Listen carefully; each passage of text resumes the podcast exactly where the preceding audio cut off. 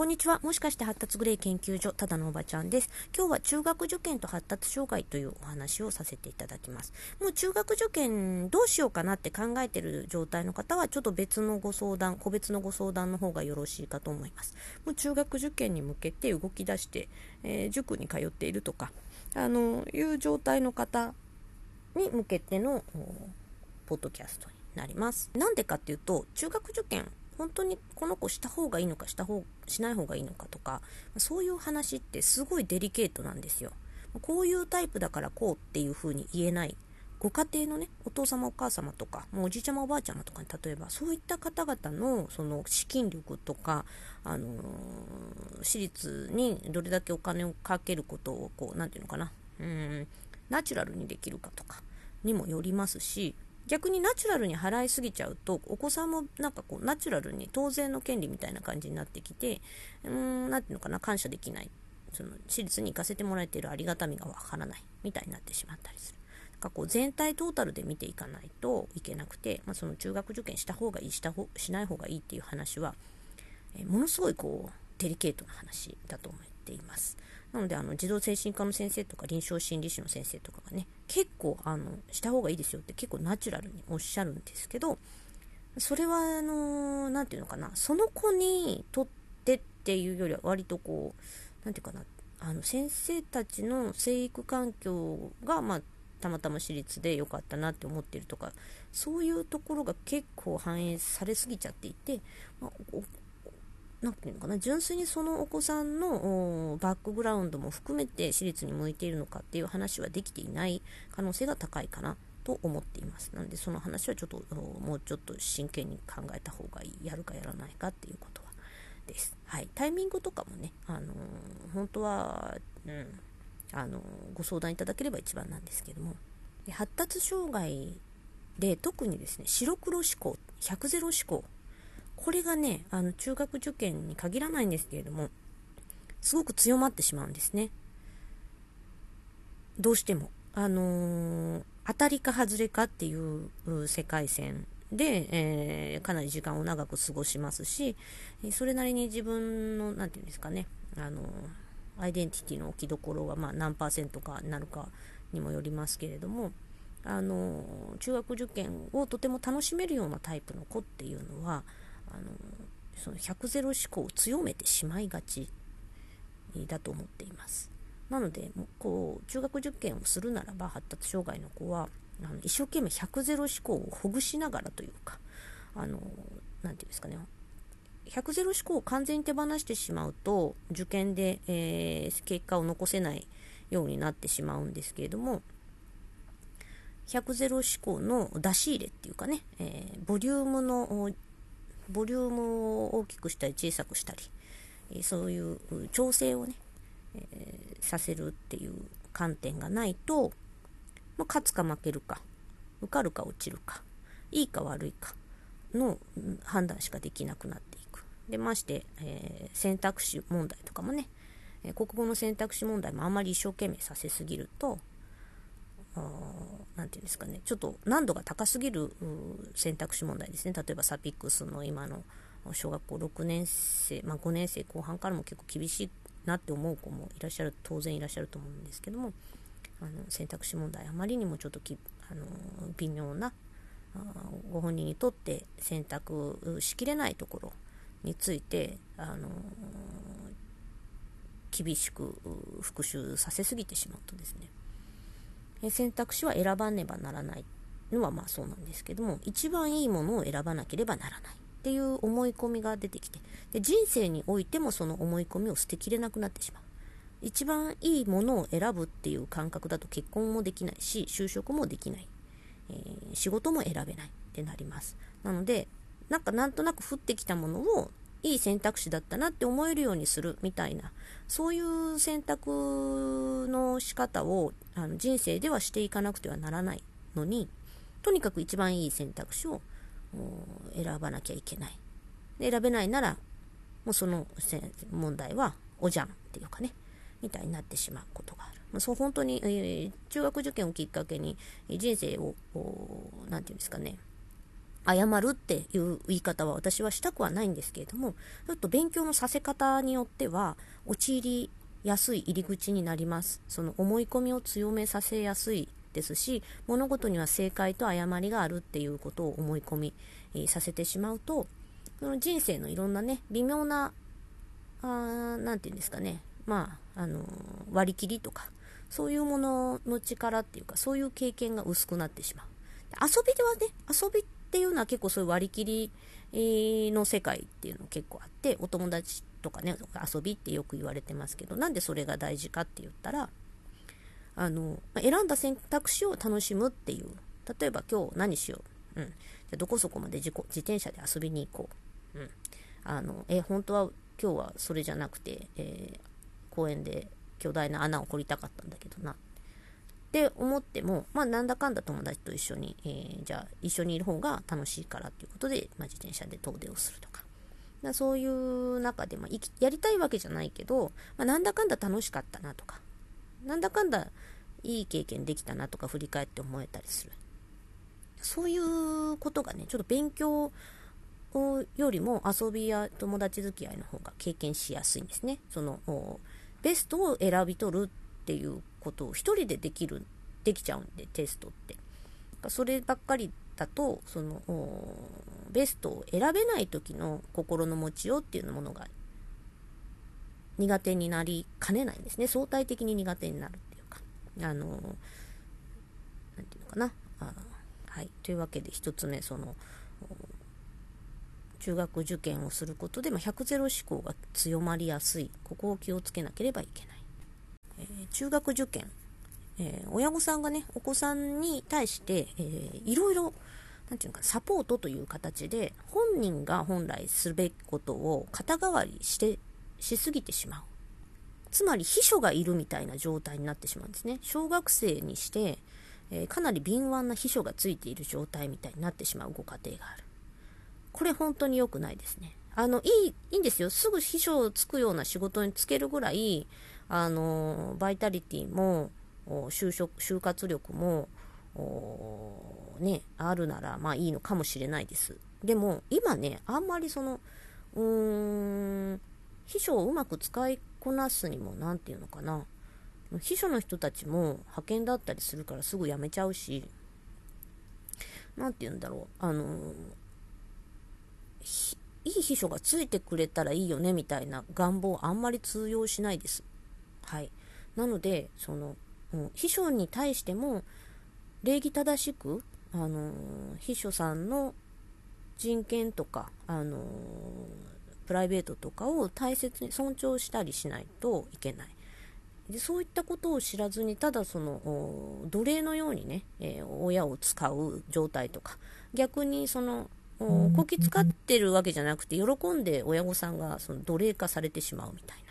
そういう状況はマジやばいですね。まあ、ちょっと社会適応から離れていきます。中学受験自体が悪いわけではないんだけれども、そういった形で、え、お子さんが小さな王様になってしまうっていう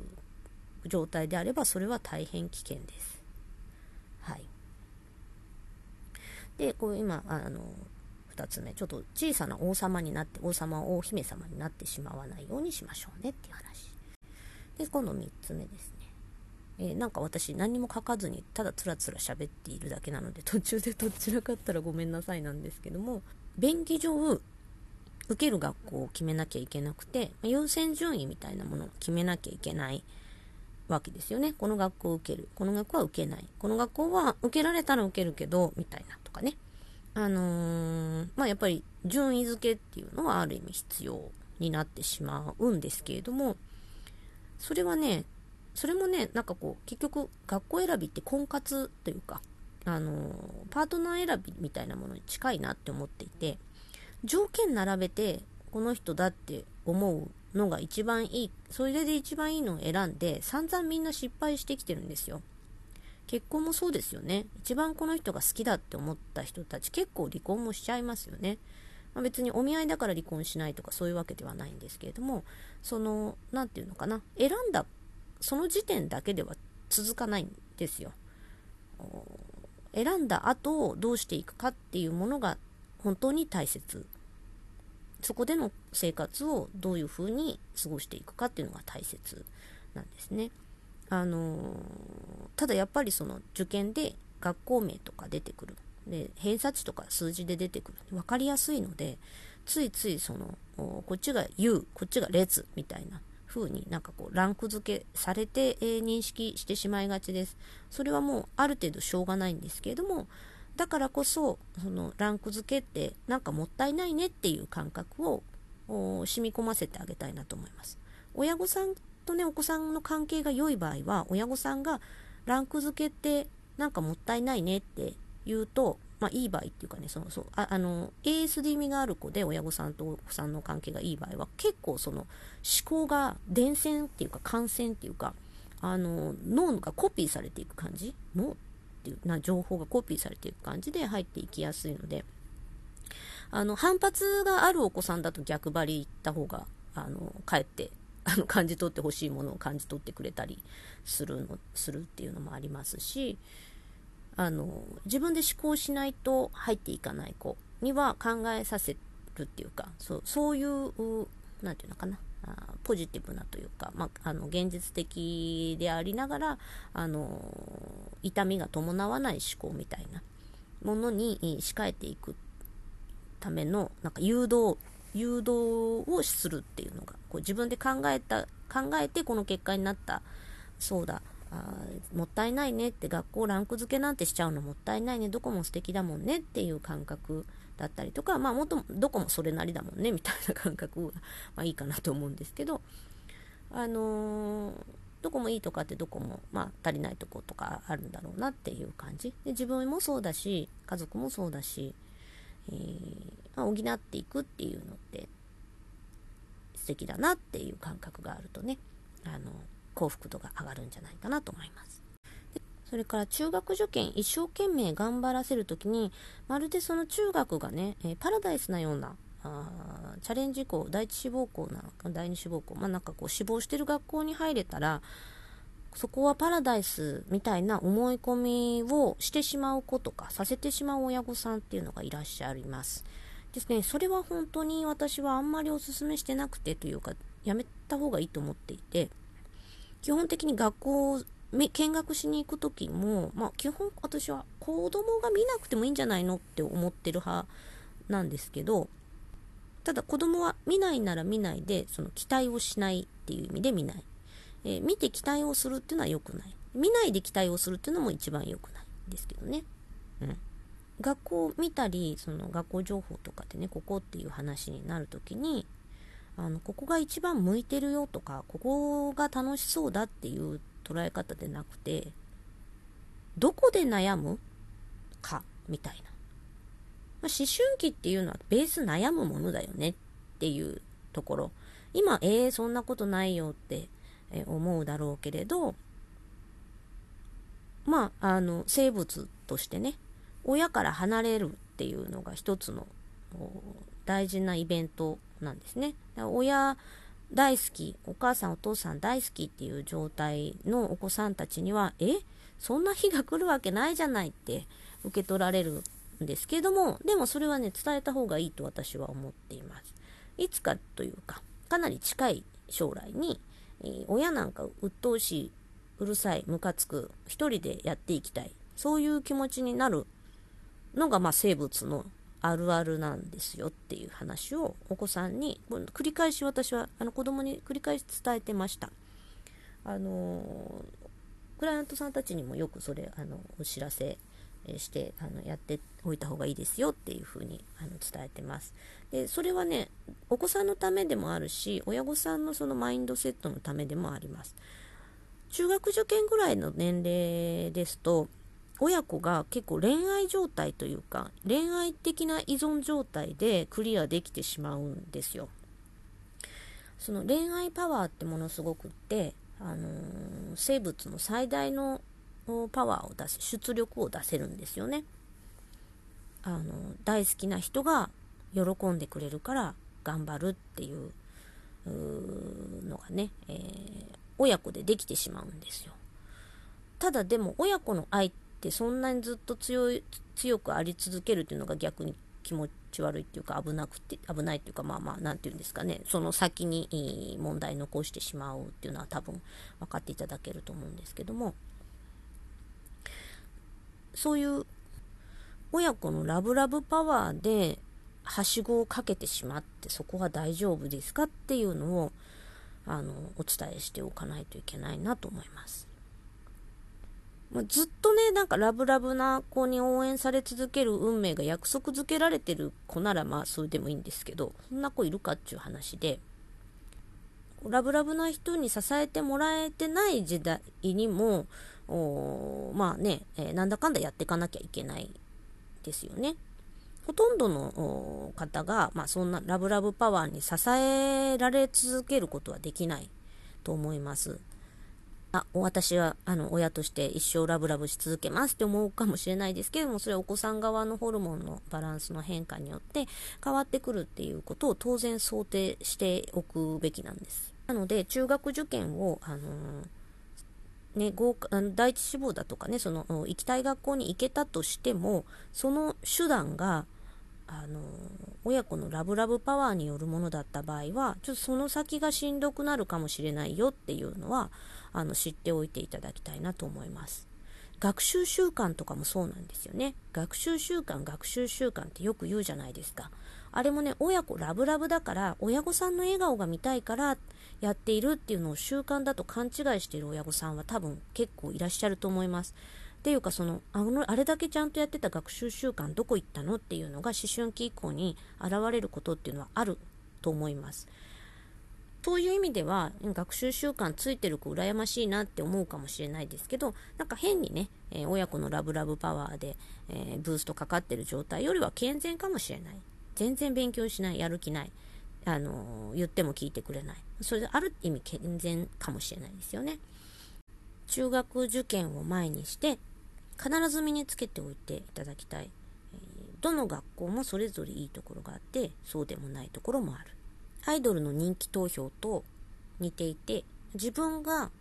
好む子がランキングの上位にいるとは限らない。そして自分が好むタイプと自分が一緒に長くやっていけるかどうかもわからない。例えば、好みはまあ結構オラついたね、あの人とか、なんていうんですかね、ツンデレな人だけど、長くやっていくとちょっとしんどくなってくる。あ、優しい人の方が良かったなと思うとかね、優しい人が好きだなと思って優しい人と結婚したけど、なんか優しいの物足りなくなってくるとか、ま、そういうことが、あのー、今、皆さんやってらっしゃる学校選びのやり方だともしかしたらそういう時が来る。それよりは自分の好みをちょっとチューニングするっていうか、まあ、あの、望まれていくのが幸せっていうと、まあ、ちょっと古臭い言葉になりますけれども、吸い込んでくれたところでありがたく、そこの方に、えー、はまろうっていう、ちょっとでもね、えー、頑張る。そこの場に集ってる人たちのいいところを探していく。それができないから苦労してるんですけどっていうお気持ちももちろんある程度分かっているつもりでございますけれども少なくとも偏差値が高い学校だったらいい友達に出会えるはずだみたいな感覚を持った状態で思うほど偏差値が高い学校ではないところに入学した場合お子さんはどう思われるでしょうか？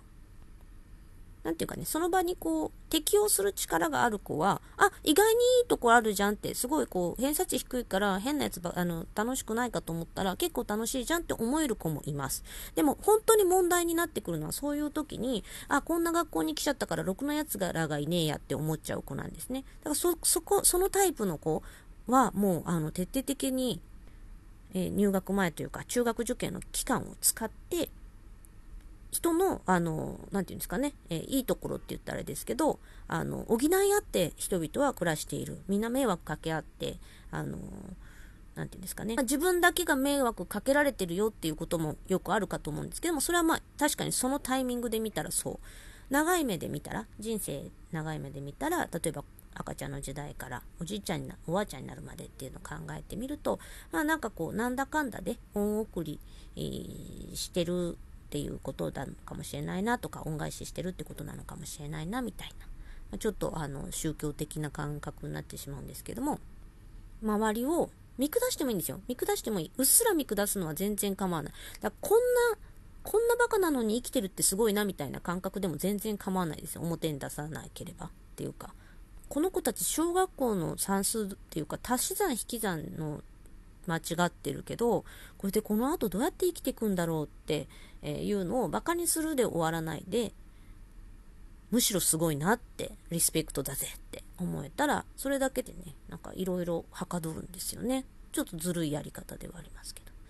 おばちゃんは結構そういうのおすすめする派です。こんにちは。もしかして発達クレイ研究所、ただのおばちゃんです。えご質問でね、え公立の中学に行ったら、公立高校の入試が受けられない。私立の高校の洗顔とかもね、えー、内心がないと受けられないとか、まあ、そういった制限がかかってくることが分かっているので、えー、中学受験をさせようかと思っています。とかあのどうしたらよいでしょうか？何歳から塾に通えばいいんでしょうか？とか、まあ、そういったご質問をすごくよく受けて、えー、まああのそのご家庭に合わせていろいろお話を伺いながら一緒に結論を出していくということをさせていただいておりますけれども、まあ、その私立中高一貫とか大学進大学がついている付属のね、えー、私立とかに、えー、舵を切るとその何て言うんですかね、えー、年収は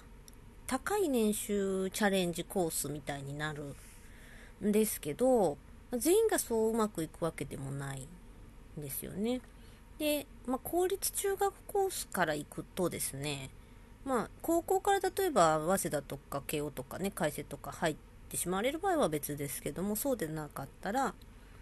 あ、まあ、日比谷さんとかもそうそうでなかったらあの進路がねかなり、えー、幅広くなります。よく中学受験すると可能性が広がるっておっしゃる方はいらっしゃいますけどそれはちょっと誤解があるかなと思っていて確かに、えー、高学歴高年収の仕事に就く人はふなんていうかつくつける可能性が上がるかもしれないですけれどもまあもちろん本人次第なんですけどあの何、ー、ていうのかな。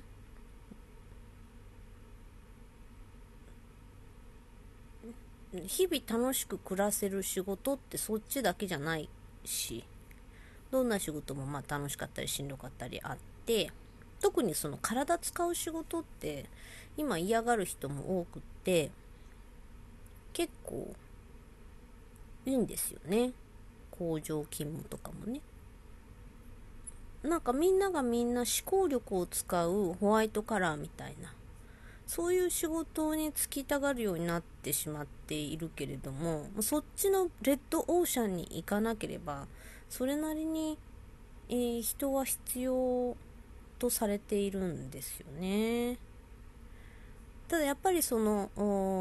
上等な人が少ない職場の方がパワハラとかが横行しやすいっていうのはまああるにはあると思います。それはまああるにはあると思います。でもすごく上等な職場であってもパワハラする人はいくらでもいますからね。えー、それはあの京都大学のあの、えー、ノーベル賞を取った先生の話じゃないですけど、まあ、の別に教育レベルが高いからパワハラしないってわけでもないんであのそれよりもご自身っていうかねお子さんご自身がパワハラを呼び寄せる体質っていうかあの言動を選んじゃう。